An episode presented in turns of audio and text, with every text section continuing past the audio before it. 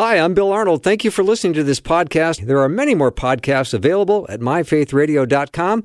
Your support makes this possible. Thank you.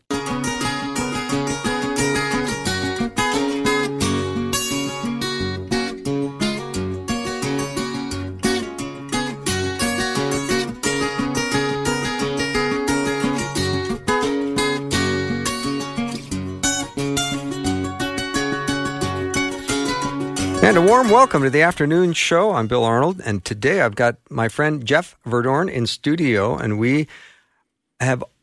I have looked forward to this all year because it's sort of an annual. We talk about the Christ final week in the uh, in, during this week, and today is uh, no exception. We're going to go over what happened in the final week of Christ, and uh, you know, Jeff. Um, by the way, welcome back to the show. Hi, Bill. Yeah, thank you. And if I were to ask you, Jeff, what day was Jesus born? You would probably give me the standard answer. Well, I don't know, December 25th, wouldn't you? well, I wouldn't because we actually don't know what day he was born on, but we celebrate his birth on December 25th, is what I'd but, say, something like that. But most people, I mean, I think he was born in the spring. Many scholars, because it's not in scripture, many scholars have concluded that he was most likely born in late spring, early summer. Uh, and then potentially the wise men showed up around December and the winter solstice, and mm-hmm. so we mm-hmm. celebrate his birth then, and combine those two stories kind of into one. But we, we don't know from Scripture. But the end, but his crucifixion, we've got a lot of details. A lot of details. We do. So we're going to find out exactly what happened in the final week of Christ, and I will say that I had a guest on an hour ago who offered a different perspective than the one you're going to be offering in this hour. I did listen to that on my way in. So Alex McFarland is uh, a very wise guy. I always enjoy listening to him. Uh, he did a wonderful job describing the events of the crucifixion. There is I, obviously, if I'm going to present the case for a Thursday crucifixion instead of a Friday, he ended his show with uh, the Friday, the conclusion that the crucifixion had to happen on a Friday. And uh, we're going to walk through all of the clues of Scripture today, and we'll just let your listener d- decide. Why, why, don't we do that? This, look, this is a fun conversation to have. The key is, well, Alex ended it. We're going to end it at this hour too. The key is that Jesus conquered death and the grave and rose again on Sunday morning. Amen. Amen to that. Yeah. So I, I'm also going to send a copy of uh, this message to Alex because he's a he's a student of God's word. I mean, he loves God's word. He'll probably find this absolutely fascinating. I would I would be very interested to see how he responds oh, I'm gonna, to that. I'm going to send it to him. I'm going to send it to him. Yeah. yeah, yeah, free of charge, by the way. Okay. Yeah. So uh, let's dig into the final uh, Christ final week. Um, a lot is going on, and you've done a remarkable job of detailing this with this uh, um, elaborate chart, which we're making available to anyone who wants to get it in the podcast later tonight. So we are going to walk through the chronology using scripture of the final week of Christ's earthly ministry leading up to the resurrection on Sunday. We are going to try to show a couple of things. One, that the crucifixion is actually on Thursday and not Friday. And two, that the Last Supper that is described in Scripture, where Jesus says, Take this bread and take this cup, in them is a new covenant in my blood, is not the Passover meal, that the Passover meal would have been celebrated the next evening after the Last Supper. So obviously, look, these are two very strong traditions in Christianity. I remember sitting in high school in my church, probably around this time of year, around Easter, and the pastor said something about three days and three nights, right? And that Jesus would be three days and three nights in the heart of the earth and then rise again. And I sat there and I distinctly remember counting off, okay, Friday night, Saturday night, um, that's two. That's only two nights. Where's oh, well. night? Yeah, where's the third night? Well, I'm just a kid sitting in the pew. He's the minister. He's got the fancy robe on, right? So he must know a lot more than me. Well, it was probably not 20 years later that I started looking at this issue myself and studying the scriptures. And generally speaking, you have to, you, whatever you do, you have to reconcile the fact that Jesus said that he would be in the grave three days and three nights. And most scholars, and in fact, Andy mentioned this, that any part of a single day counts as part of the day. in in in for Jews, and that's true when you're counting off days. But but the prophecy is very specific. It says three days and three nights. Well, I take that prophecy literally, and if you do take it literally, now you've got Friday night, Saturday night, and well, we're missing a night. So, what we're going to do is walk through all of the details of the key time references in all of the Gospels, and we're going to paint a daily picture walking through the final week. By the way, Jesus also said, Destroy this temple, and in three days I will raise it again. Well, a natural reading of that, if someone said in three days after an event, if it's a Thursday crucifixion, you'd count off three days Friday, Saturday, Sunday, he would rise again or raise this temple, as he said in John uh, chapter 2, verse 19. Uh, so the natural reading of three days and three nights, and I will raise it again in three days, leads us to question whether or not the Friday crucifixion is uh, biblically accurate or is it just a tradition? Now, how did we get to a Friday crucifixion? I think it's it's simple that we all recognize that when Jesus died on the cross, they went to the to the authorities and asked for Jesus' body because the Sabbath day was approaching. So in Mark 15:42, we recognize that they were rushing to get Jesus' body down to prepare it and to put it into the grave before sundown because sundown was the start of the Sabbath. And we all know that the weekly Sabbath in Israel starts on Friday evening and goes to Saturday evening. And if you just stop there, you would conclude that the crucifixion must have happened on Friday. Mm-hmm. But as we're going to see, there was another Sabbath that week that plays a critical role, and therefore we have to understand the Passover Sabbath, which was the day before. And that's what we're going to look at today. Awesome. Jeff Verdoorn is my guest, and we're talking about Christ's final week. We're going to go detail for detail, scripture by scripture.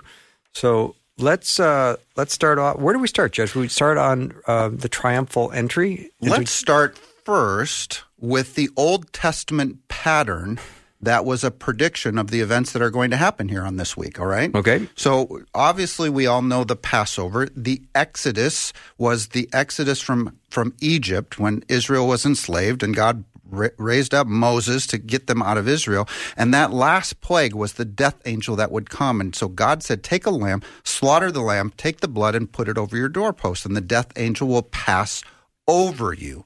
Then, year after year after year, that's Exodus chapter 12, by the way, and year after year, Israel was to celebrate this Passover on the first month of their calendar, Nisan, the month of Nisan, and every year after that, they were to celebrate the Passover in remembrance of that event.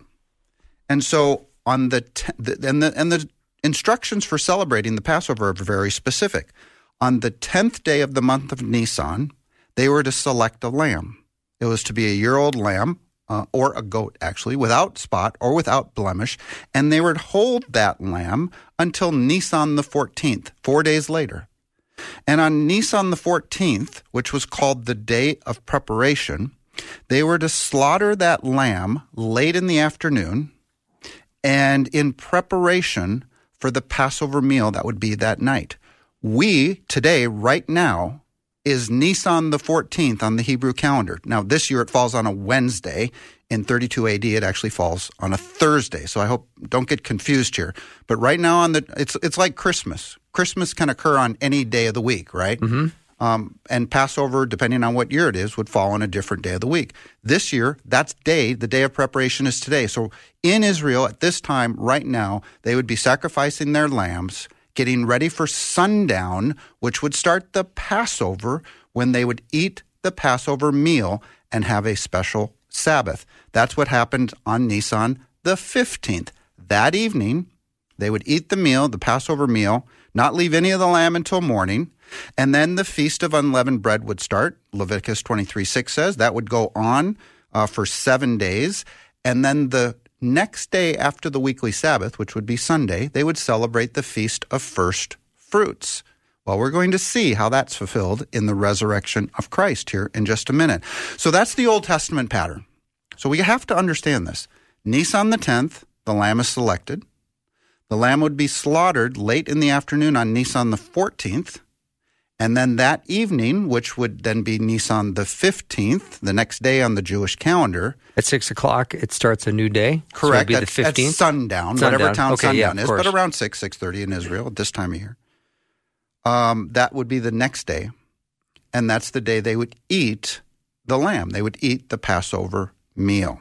All right, so there's the Old Testament pattern. Now, in my chart, because Israel's days are different than our days. Like we just said, the days start at sundown and go to the next sundown. Our days start at midnight, right? So on my chart, I show the days and the nights, the Hebrew days and the Julian dates. Now, we're on our Gregorian calendar now, but back then we used Julian dates, so uh, it, it's kind of a nit, but just note that these are Julian dates and not Gregorian dates. So now, or maybe when we come back, we Yeah, should start let's the take- New Testament fulfillment of the events that are predicted or prophesied by the Passover. All right, great start, Jeff Verdoorn. We're going to come back with Christ's final week. And we've got a pretty interesting chart, which is uh, quite detailed, filled with scripture that will be made available in the podcast. So when you go to myfaithradio.com tonight, uh, when this gets uh, up, you will find these uh, this chart. We'll be right back.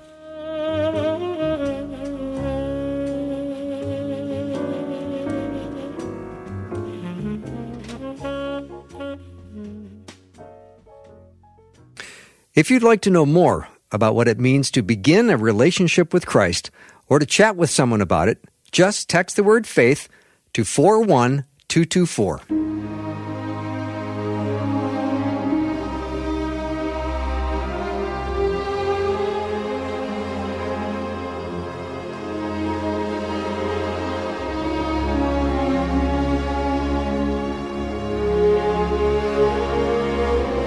Welcome back to the show. Jeff Verdoorn is my guest. We're in the final week of the life of Jesus. All right, Jeff. I don't want to want to get right back to the the uh, material. Well, let's jump in. So we just looked at the Old Testament pattern and how that's going to be fulfilled then by Jesus. So let's start with some of the in John chapter 12 and look at one of the first references of, of timing that we see. So in John 12, verse 1, it says, It was six days before the Passover, and Jesus arrives at Bethany.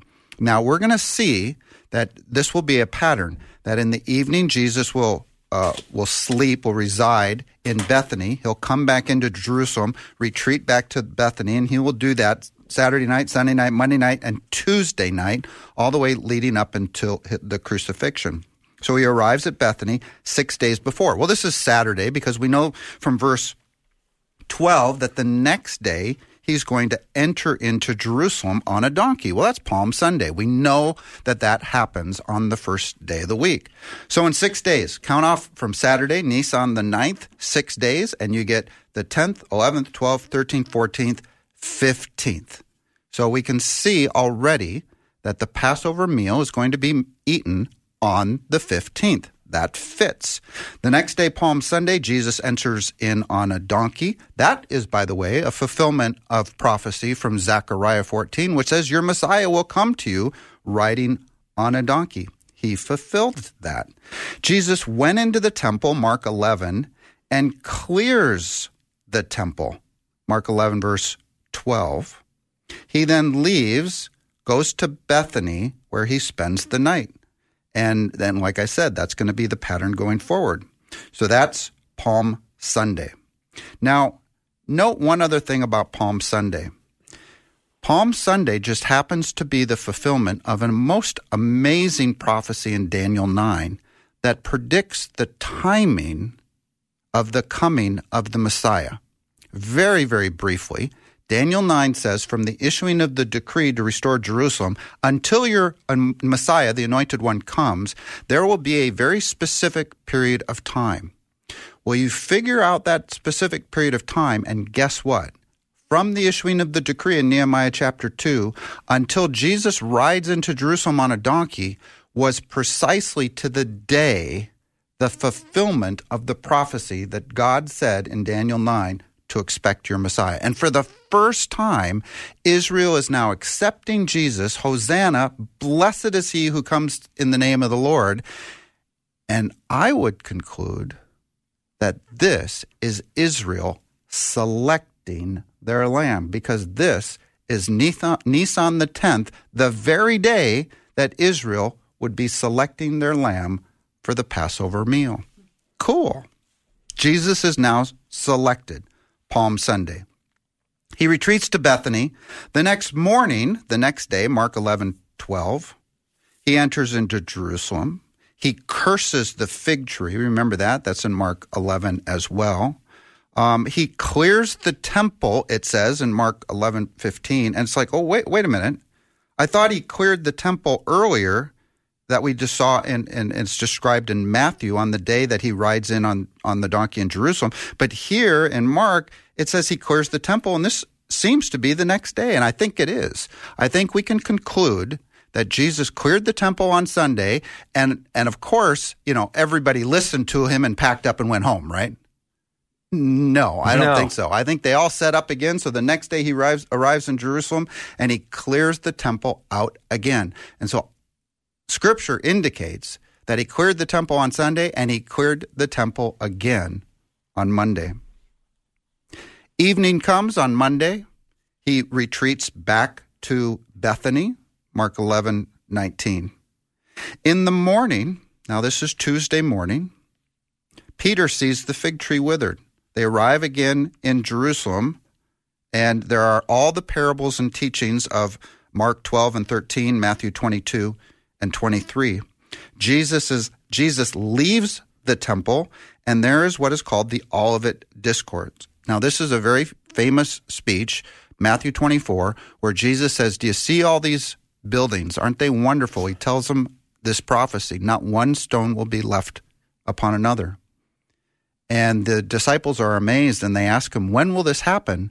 And what will be the sign of your coming and the end of the age?"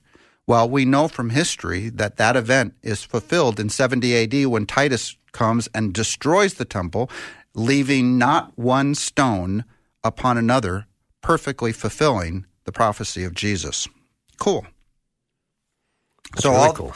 Yeah. All the teachings of Matthew 24 and 25 is on the Mount of Olivet. He's returning to Bethany that night. And now it says in Matthew 26, verse 2, that the Passover is two days away. So we're in the evening now on Tuesday, which would be Nisan the 13th, and the Passover is two days away 13th, 14th, and 15th. Yes, indeed, we're still on track. Jesus is anointed at Bethany. This is where Mary and Martha have their fight, and, and, and he's anointed with the perfume. And Judas says, Why didn't you sell that and give it to the poor? But we learn that he was really stealing money from the money bag, and, and that's why he, he wanted to sell it and take the money. He then goes, Judas then goes to the chief priests and he starts the process of betraying Jesus, Mark 14 10. We then come to the next day, Wednesday. We actually don't have any descriptions of the events during the day on Wednesday, but we do have descriptions of what happens that evening. So it says this in Matthew 26, verse 17. It says, On the first day of the feast of unleavened bread, which is the preparation day for the Passover, and we see that in John 13, it was before the Passover feast, meaning the Passover is yet future, and the evening meal was served. So, this evening meal on Wednesday night is the evening meal where Jesus is going to take bread and take wine, uh, bless it, and make this new covenant. But we see already, we've already seen the first clue that the Passover feast was still yet future. In fact, we confirm this with a couple very uh, important passages. First is John 13 29. Do you remember where Judas is going to portray Jesus and go off? And Ju- Jesus does the whole thing where the one who dips his hand in the cup after me will be the one who betrays me. It's Judas who does that. He then leaves to, and he's told, go buy. I'm sorry, the disciples believe that he's going to buy what is needed for the feast. For Passover. For Passover. Mm-hmm. Now, if the Last Supper was the Passover meal, why would everybody believe and, and, and him being instructed to go buy what is necessary for the Passover feast? And where's the lamb that they should be eating if it's the Passover? Very good question. Because what do we see of the Passover meal? We see bread and we see wine. The main ingredient or the main uh, item that's served at the Passover meal is the lamb. There is no lamb. So here's one of the first kind of uh, uh, where we diverge from tradition is that most believe that the Last Supper was the Passover meal, but it's clearly not the Passover. When Jesus says, Go and find the upper room, go and prepare a place, and this is where we're going to eat the Passover, he's doing that on Wednesday evening because Wednesday evening starts what's called preparation day. It's the day of preparation before Passover. This is the best way to think about this. Many years ago, we we would prepare for Christmas on the day before Christmas, Christmas Eve. So most families would trim their trees, they would wrap their presents, they would put up their decorations, and they would prepare for Christmas, which was the next day. Now, we don't recognize that anymore because we start preparing for Christmas like in October or, you know, something before Halloween, you know, we got mm-hmm. our Christmas lights up way before. But in the old days, the day before Christmas was the preparation day for Christmas. In the same way, the day before the Passover is called in Scripture Preparation Day. It's the day when they would prepare the room, they would sacrifice their lamb, and they would get ready for the Passover meal, which would come the next sundown, the next day, which was to be a special Sabbath, which we'll talk about in a minute, where they were to do no regular work. So they weren't they weren't to prepare the meal on this on the Passover day because that's a Sabbath. They were to prepare everything the day before. Wednesday evening is the start of preparation day. That's the room where they would have the Passover the next night, not that night. So at the Last Supper, Jesus is reclining at the table. He takes the bread, he takes the wine. Judas leaves to go what is uh, to, to buy what is needed for the feast, which would be the next night. And one more verse, uh, I'm jumping ahead just a little bit. John 18, after Jesus is arrested, we'll get here after the break, but John, when Jesus is arrested, they are they, they they he's brought to Pilate's house, and the Jews wanting to be clean to eat the Passover don't go into his house. Meaning, clearly, the Passover hasn't happened yet. They, they, the Passover is yet future. So the next morning after the Lord's Supper, after the Last Supper, the Jews are still refusing to go into the Gentiles' house because they wanted to be clean to eat the Passover, which would happen that evening on Nisan the 15th, not on preparation day, Nisan the 14th. All right. We're going to take a break and come back and continue this study of the final week of Jesus with Jeff Verdoorn. We've got a lovely chart that he has made available, which will be in the podcast later tonight. So you can check that out at myfaithradio.com. We'll be right back.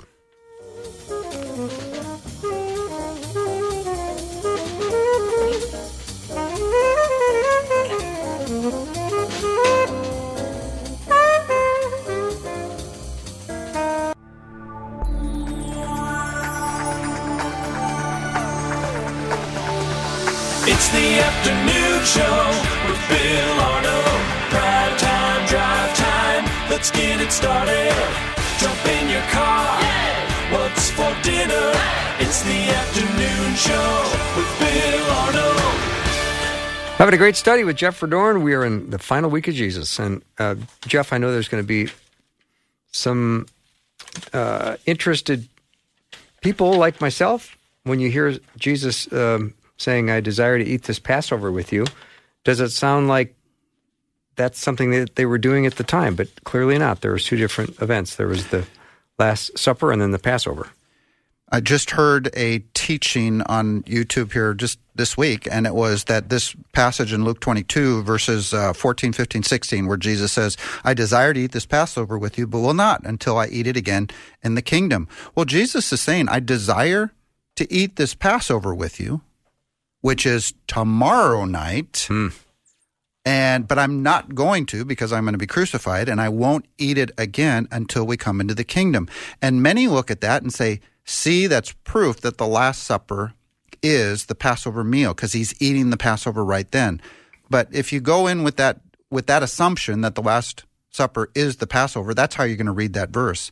If you understand that the Passover is not until the next night, it still makes perfect sense that Jesus says, "I desire to eat this Passover with you in this same room that I'm that we're in right now for the last supper tomorrow night, but I'm not going to because I'm going to die." And I won't eat it again until I come into my kingdom.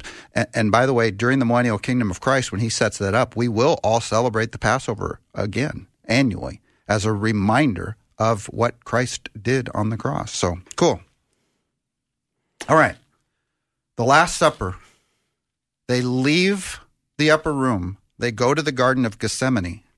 And this is where, in fact, when I was listening to Alex uh, in the previous hour, he did a wonderful job ta- describing the events of this prayer and that he sweat blood and all of the events of the garden. And Jesus is arrested, Matthew 26, 47. He is brought before Caiaphas. This is then when Jesus denies Pe- uh, Peter denies Jesus three times, Matthew 26. It's early the next morning, then. So now we're on Thursday morning. It's still Nisan the 14th, which is preparation day. That's key. Remember that. Early the next morning, Jesus is handed over to Pilate. And John 18 28 gives us one of the other keys that we mentioned before the break. It says that the Jews did not enter Pilate's palace because they wanted to be clean to be able to eat the Passover.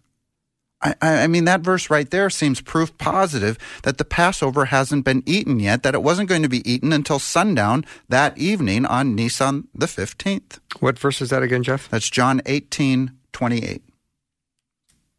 And it clearly says that they wanted to be clean to eat the Passover. So clearly, the Passover meal hasn't happened yet.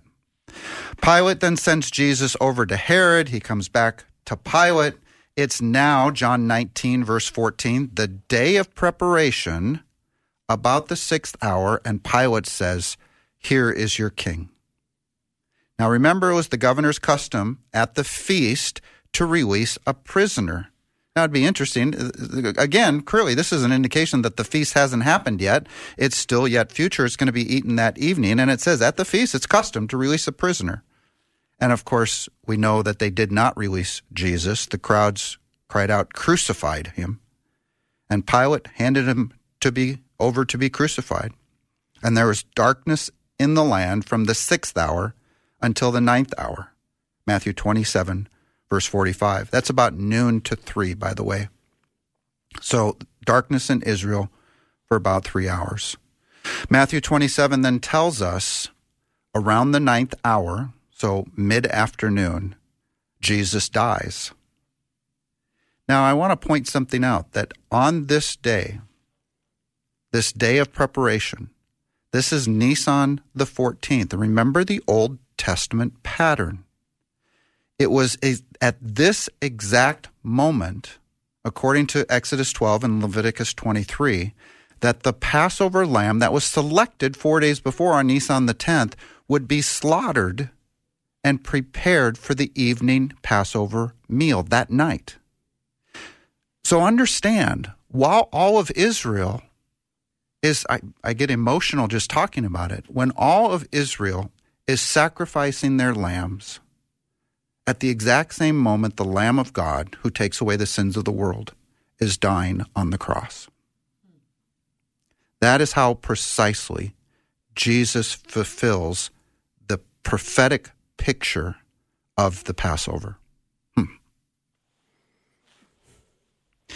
Now, this day, now then, evening comes, and we know that it's the day before the Sabbath. Mark uh, 15, Matthew 27, Luke 23, John 19 all tell us that the, when Jesus dies, Joseph of Arimathea asked for the body of Jesus to prepare it and put it into tomb before the Sabbath.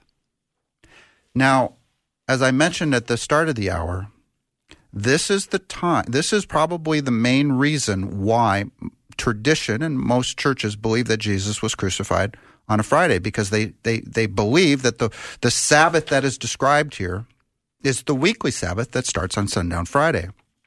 However, it's clear from John and other places that this is the day of preparation and that the next day, John 19:31, was to be a special Sabbath. In fact, the feast of Passover is described this way in Leviticus 23 verse 7. On that day, on the Passover day, on Nisan the 15th, they are to hold a sacred assembly and do no regular work. It's a Sabbath. It's a special Sabbath. Now remember, the Passover can land on any day of the week because it's it's it's a date. It's Nisan the fifteenth. But in 32 AD, I, I forgot to mention that. This, by the way, is in 32 AD when all of these events fit perfectly. In 32 AD, Nisan the 15th, and this special Sabbath that was to be held and remembered every single year on this day started on Thursday at sundown. So we had the feast Sabbath, Thursday sundown to Friday sundown, and then we had the regular Sabbath, sundown Friday to sundown Saturday. There were two Sabbath days in a row. Once again, John 19:31. Now it was the day of preparation, Nisan the 14th, and the next day was to be a special Sabbath, the Passover Sabbath, the feast Sabbath. Sundown Thursday. That's the Sabbath that they were rushing to beat to get the body of Jesus in the tomb before sundown. Now comes the prophecy. John, I'm sorry, Matthew 12, verse 40. Jesus says, I'm going to give you a sign. One more sign I'm going to give you to prove to you that I am who I say I am. Just as Jonah was three days and three nights in the belly of a huge fish, so the Son of Man will be three days and three nights in the heart of the earth. He will descend to Hades in the paradise side of Hades. We've talked about that on the show before. Just as he said in John chapter 2 destroy this temple, and in three days I will raise it up again. So let's count it off. He's in the grave on Thursday, day before sundown day one. Thursday evening, evening one, night one. Friday day, night uh, day two.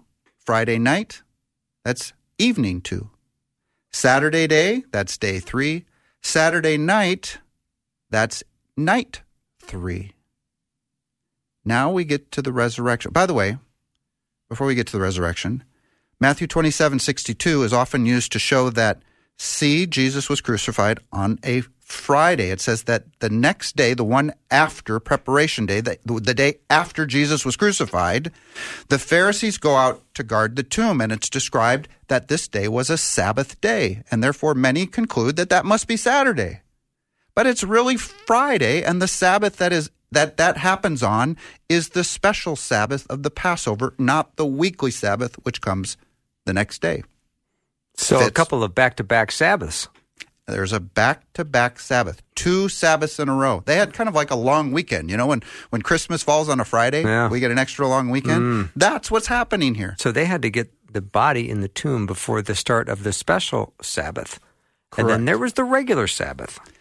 And so no one because of the two Sabbaths in a row, that's why the women waited until Sunday first light to go to the tomb to prepare the body because there was no other opportunity in those in that time frame to do it because we had the Passover Sabbath, then we had the regular weekly Sabbath. So the first opportunity they have to prepare the body that's not a Sabbath is Sunday morning first light. Well, guess what? Matthew 28 verse 1. After the Sabbaths at dawn on the first day of the week, John 20 says, early the first day of the week, while it was still dark, Mary Magdalene went to the tomb and saw that the stone had been removed. Christ is out of the tomb before first light on Sunday, which he had to be.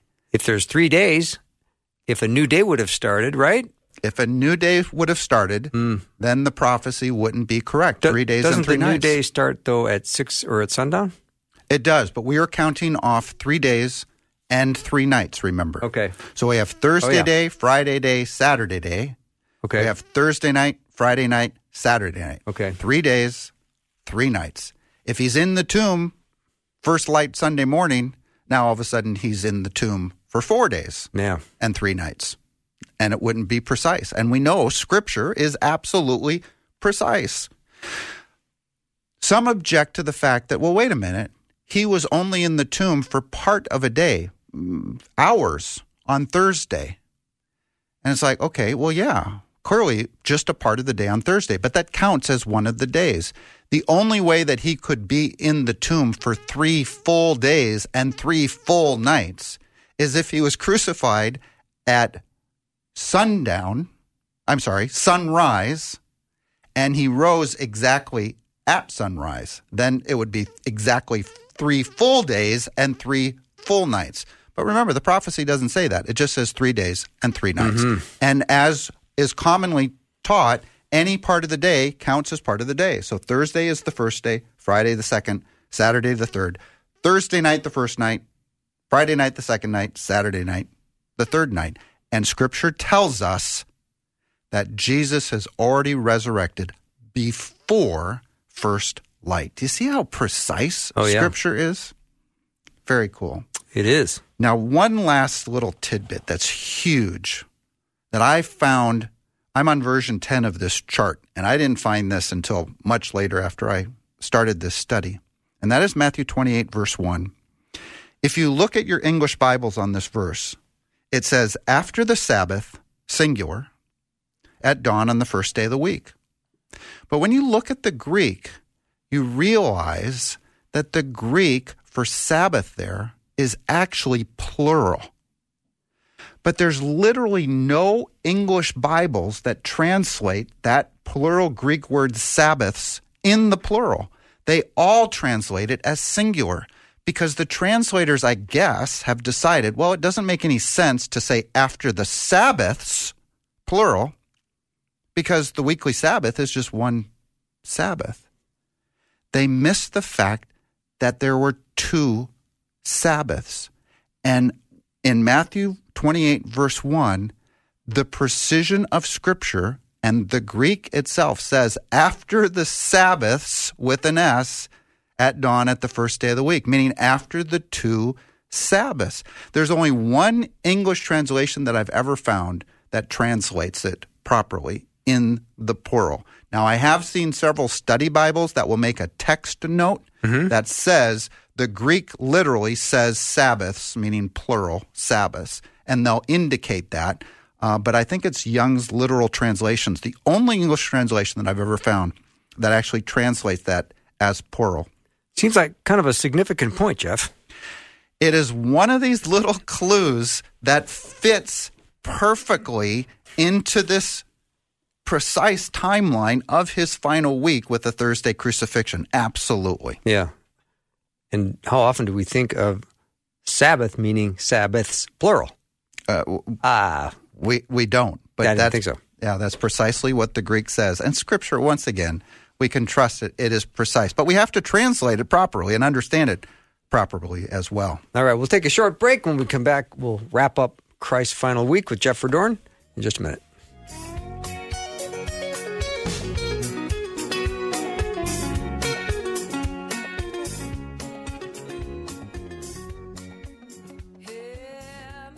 Faith Radio and Afternoons with Bill podcasts are available because of listener support. If you are a supporter, thank you so much. Becoming a supporter today by visiting myfaithradio.com. The ways they keep on telling me time and time again, boy, you never win. You never win. But the voice of truth tells me a different story. Thank you for listening. I hope you're enjoying this hour with Jeff Verdoorn. We are in the final week of Jesus' life. All right, Jeff, let's keep it moving. A lot of time left. Well, we uh, have set a pattern here of looking at the very specific details of the time references of this final week. Remember, it's described in all four Gospels. In fact, all four Gospels spend an, uh, an inordinate amount of time on all of the events of this final week. Where the Lamb is selected on the 10th day of Nisan, we know that was Sunday, that was Palm Sunday. We know that was the first day of the week. We have the events of the week leading up to the Last Supper, which would have been Wednesday night, which, by the way, instead of Maundy, Thursday, which is a celebration of the Last Supper, this means that we should be celebrating Maundy, Wednesday. Wednesday night is the Last Supper. We see bread and wine, but no lamb.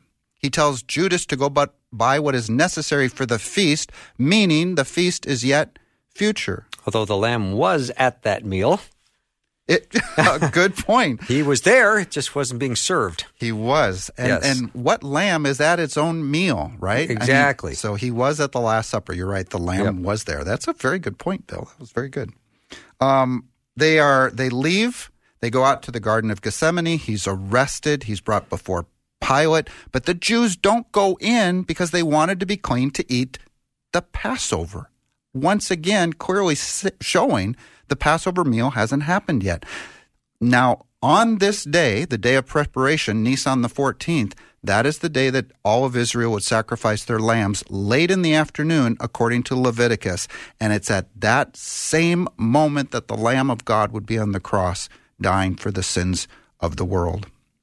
It's that evening, then, after sundown on Nisan the 15th, which would be a special Sabbath, a feast Sabbath, the Passover Sabbath, when Israel would eat the evening meal, they would eat the Passover meal Thursday evening.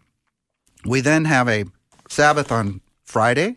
We then have the regular Sabbath on Saturday, fulfilling very specifically the three days and three nights that Jesus himself said he would be in the tomb and was risen from the grave prior to sunlight on Sunday. And that's when he first sees Mary. Then later in the day, he sees the other women. Then he meets two men on the road to Emmaus, for example, in Luke chapter 24.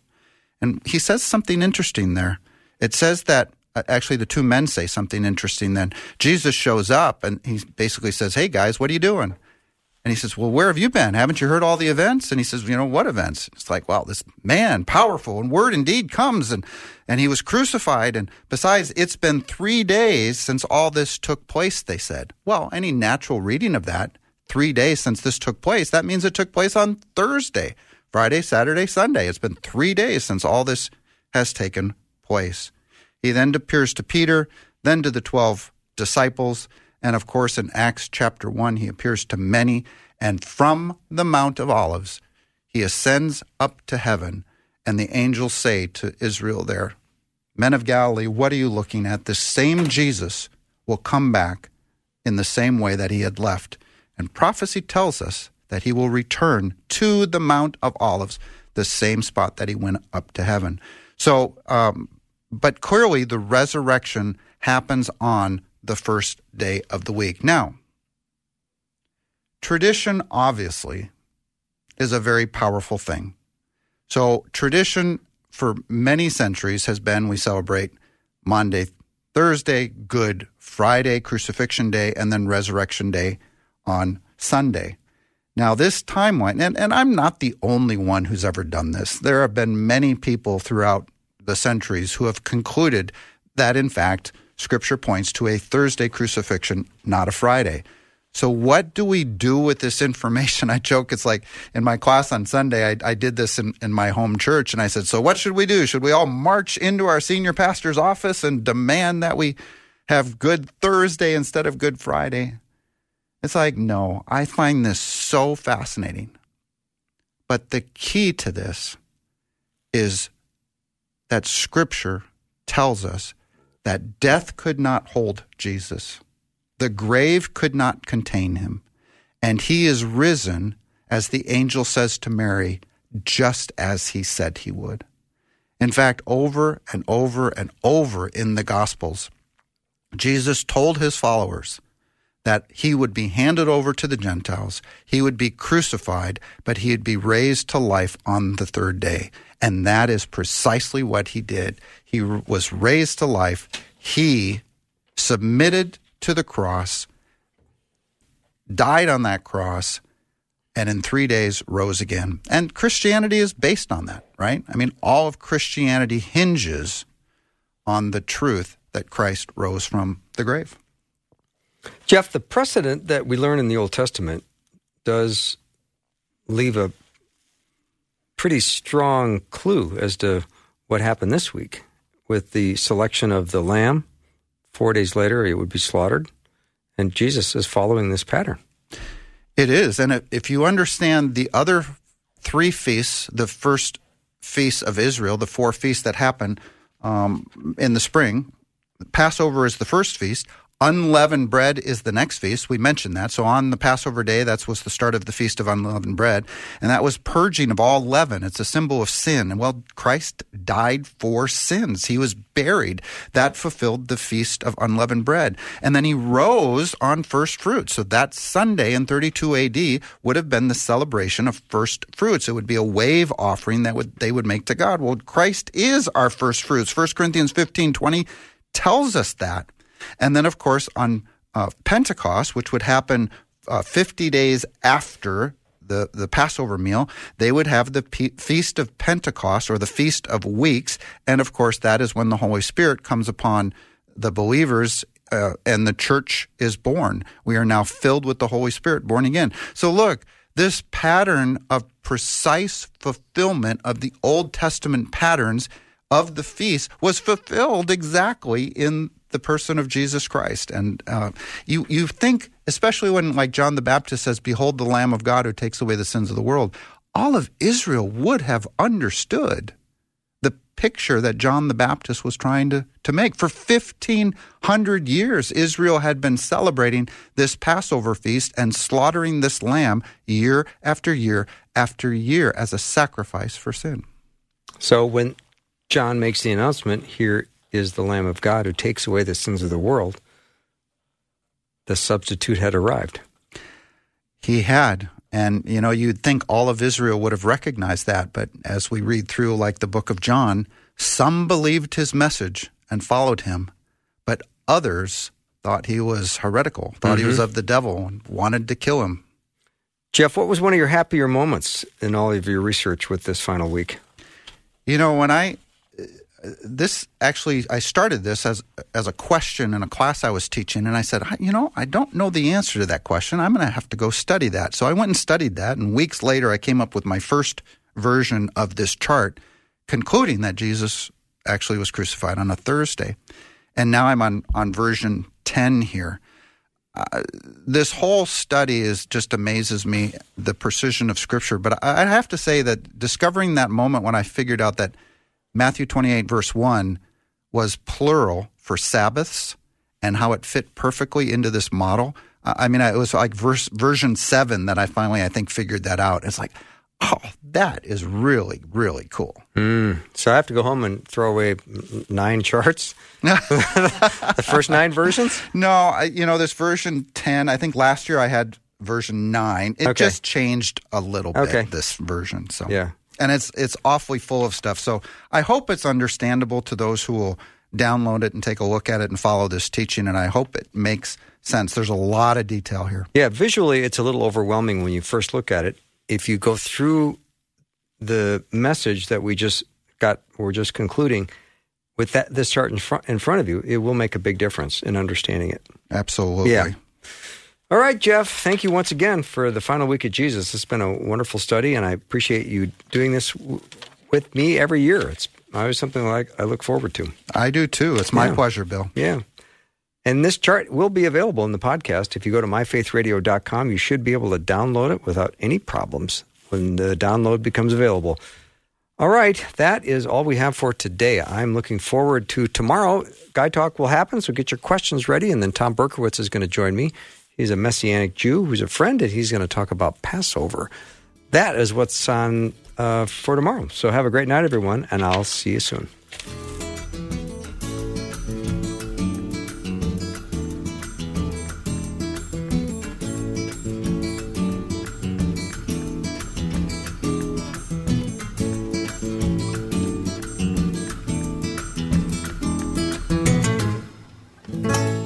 Thanks for listening. Programming like this is made available through your support. Information available at myfaithradio.com.